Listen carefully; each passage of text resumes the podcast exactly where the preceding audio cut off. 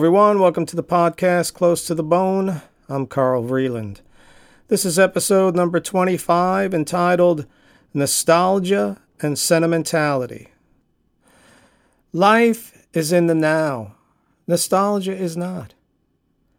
But before I continue, let me read three definitions of nostalgia provided by Merriam Webster pleasure or sadness that is caused by remembering something from the past and wishing that you could experience it again. The state of being homesick. A wistful or excessively sentimental yearning for the return to or of some past period or irrevocable condition. Nostalgia is antithetical to mindfulness and being present, yet our natural leanings are to keep the past alive. We daydream about the good old days and desire to taste the bittersweet memories of our youth. We miss and long to be with our loved ones who are no longer with us. We reminisce about our adolescent years, back when life was exciting and full of discovery and adventure. Many of us hunger for that age of innocence, pining to relive our carefree childhood, yearning to experience the fun, formative years of high school again, and craving to recreate our college years, which were full of promise. We thirst for the time when everything was safe and rosy, long before all the worry and heartache. But memories are selective when we travel back in time, we often only remember the good experiences. We recount our past to our liking, prettying it up with bright, vibrant colors, making it a pleasant place to go, as to escape the unease and ennui of our present lives. Nevertheless, in the course of driving down memory lane, we inevitably pass through neighborhoods where longing and sadness slow us down. A heaviness weighs on us. The road gets rough and bumpy, and longing, regret, hurt, and resentment turn up as travel companions. Feelings of nostalgia may or may not be hardwired. Irrespective of that, they are undoubtedly an integral part of the fabric of Western culture. Corporations have conditioned us painting a pretty picture and reinforcing how special and important it is to cherish and collect memories. The powers that be persistently create ways to capitalize on our affinity for nostalgia. Our heartstrings are tugged by way of sentimental songs and movies. We are encouraged to picture frame memories on our walls and build photo albums of our family gatherings, vacations, births, graduations, weddings, and holiday events. Technologies such as smartphones with camera and video capabilities were developed to document our lives, whereas recording every special moment, and mundane moment for that matter, and posting it online is now commonplace. Picture taking and video recording special events have taken priority over the actual event. Yes, documenting the moment has superseded experiencing the moment itself. If there is one institution that has capitalized on nostalgia more than any other, it has been Disney. In an article entitled Disney History How Has the Corporation Shaped Our Perception of the Past? Historian Dr. John Wills writes, quote, So, what specifically is Disney history? Disney history is primarily about nostalgia and resolution. Disney offers a sentimental and largely positive reading of the past, often high in visual detail, that promotes the idea of history as leading to happy endings and universal progress. It is utopian and optimistic. As to be expected in child focused stories, some of the moral complexity of the past is sidelined in the search for a simpler and more comprehensible tale of heroes and villains, and the triumph of forces for good over evil. Unquote. Yes, Disney primarily caters to children whom they indoctrinate right at the start. History is sidelined to depict life as an unrealistic utopia with happy endings.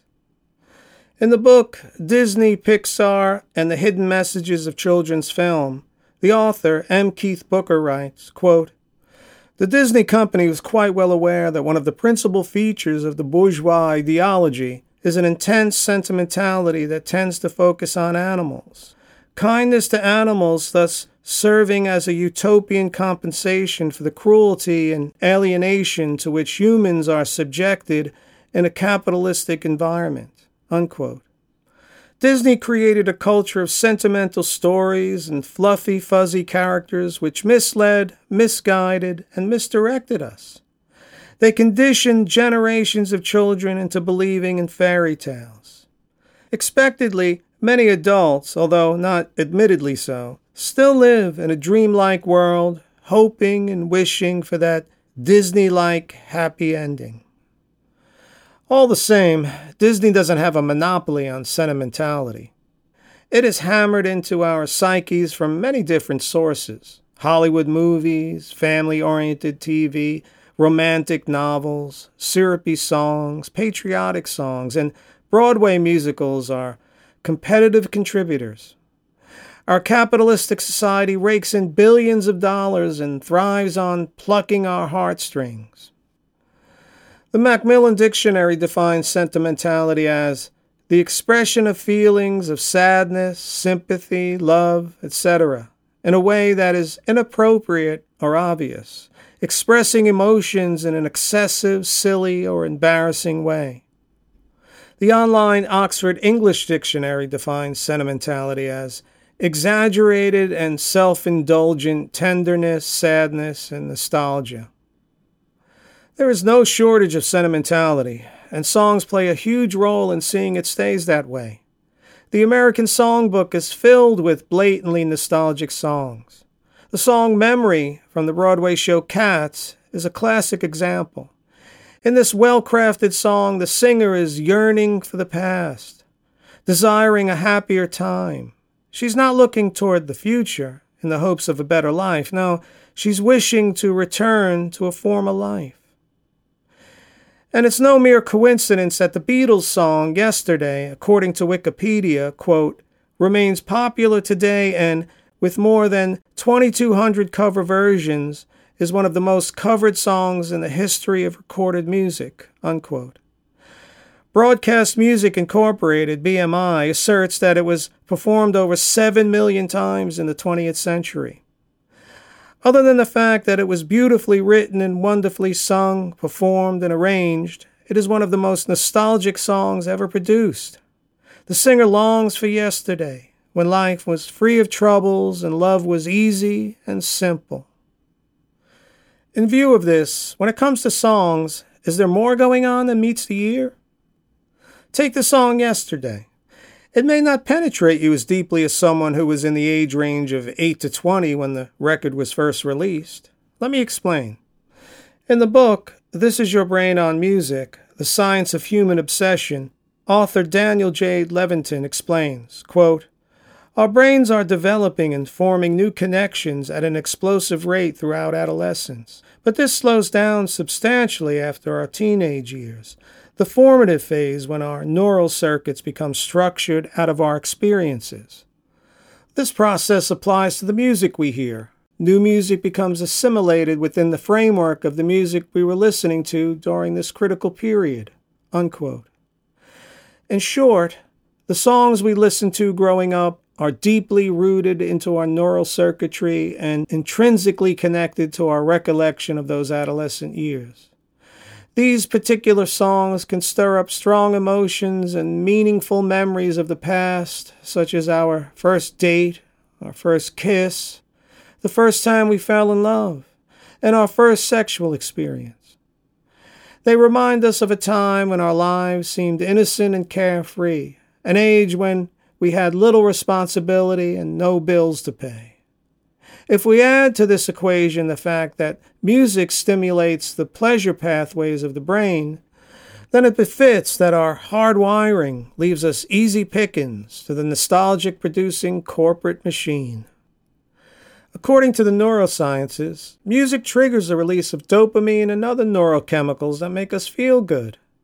In an article published with the Public Library of Science, a group of Montreal researchers showed that when the participants experienced quote unquote chills from the music they were played, it increased the release of dopamine, the feel good chemical which also motivates us to seek reward and pleasure as well.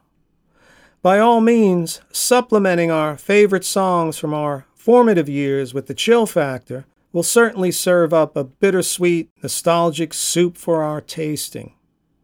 See, when an old familiar song comes on the radio and takes us on a sentimental journey, we could smile for a few moments, remembering our hometown and childhood friends. But if we travel too long, at the end of the road we will wind up disquieted and disoriented. Yes, even fond memories possess a wistful quality which is why dwelling on them can throw us off balance and make us uneasy. This perspective is not new. The adverse effects of nostalgia are known and documented. On the online etymology dictionary, nostalgia, quote, is listed among the endemic diseases in the Cyclopedia of Practical Medicine, which defines it as the concourse of depressing symptoms which arise in persons who are absent from their native country when they are seized with a longing desire of returning to their home and friends and the scenes of their youth. It was a military medical diagnosis principally, and was considered a serious medical problem by the North in the American Civil War. In the first two years of the war, there were reported 2,588 cases of nostalgia and 13 deaths from this cause. Unquote. Nostalgia is listed as an endemic disease, not unlike how Alcoholics Anonymous lists alcoholism as a spiritual disease. I make this comparison to detail another point. I am convinced of this. If you want to get out of the habit of living in your head and reliving the past, stop drinking alcohol. There is nothing that feeds and nourishes nostalgia and sentimentality more than this depressive intoxicant. The pop song Piano Man, written and performed by Billy Joel, epitomizes this view and drinking culture of the West. It displays the normalcy of drinking and how it nourishes nostalgia. The lyric is filled with maudlin characters, imbibing and swimming in sentimentality. Joel's images are vivid, as a fly on the wall, the listener observes a tribe of lonely drinkers planted on their bar stools, longing for bygone days, hoping to escape their troubles and pain. Yes, drinking and longing seem to go hand in hand. And the song, There's a Tear in My Beer, written and performed by Hank Williams, is most certainly of that opinion. We witness the loneliness and tears of a man who's drinking beer after beer in an attempt to liberate himself from his heartbreak. The benign portrayal of beer can be found in many sentimental songs, but country music corners the market on it. Probably the most popular phrase used in countless country songs is crying into my beer. Then there is the whiskey. The Lady A song, formerly Lady Antebellum, Need You Now, reeks of booze and drips with sentimentality. The heartbroken singer slowly gets drunk as the evening turns to the wee hours of the night. He loses his wits and calls his former lover to tell her how much he needs her now.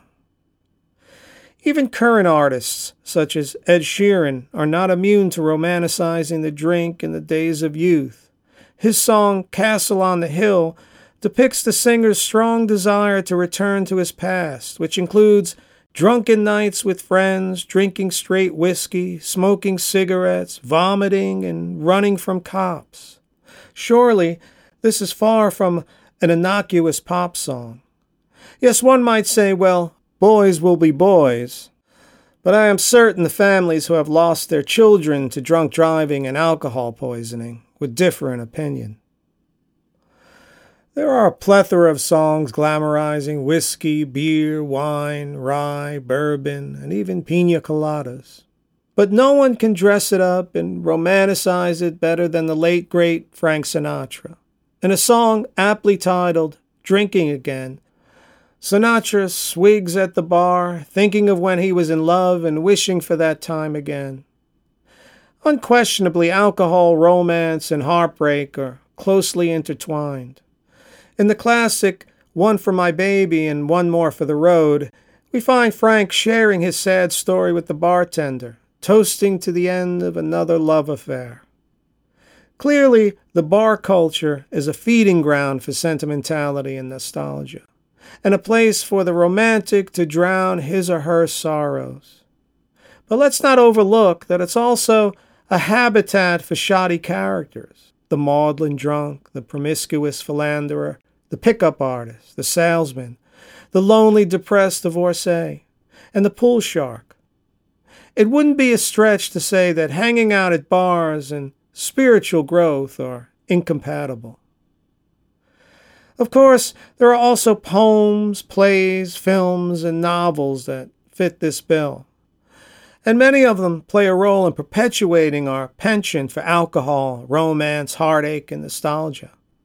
Nevertheless, there are other contributing factors and mechanisms to look at as well, such as the sources of power that condition us and feed our sentimental stomachs. Corporations spend immense amounts of money on advertising, selling us sentimental and nostalgic notions to keep us consuming, and the establishment supports this consumption. This powerful elite group backs these ideas not only for financial gain, but to distract us from the inconvenient truths. Naturally, they want us abiding to the rules of the game.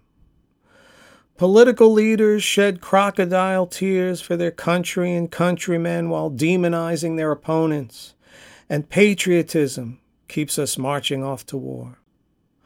Evangelists proclaim that tithe and money is our ticket to heaven, and religion maintains our faith and hope in a paradisiacal afterlife.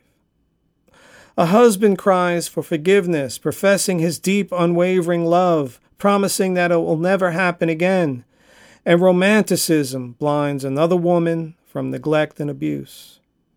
Sentimentality veils us from the true reality. The great Irish poet W.B. Yeats wrote, quote, Rhetoric is fooling others. Sentimentality is fooling yourself. Unquote.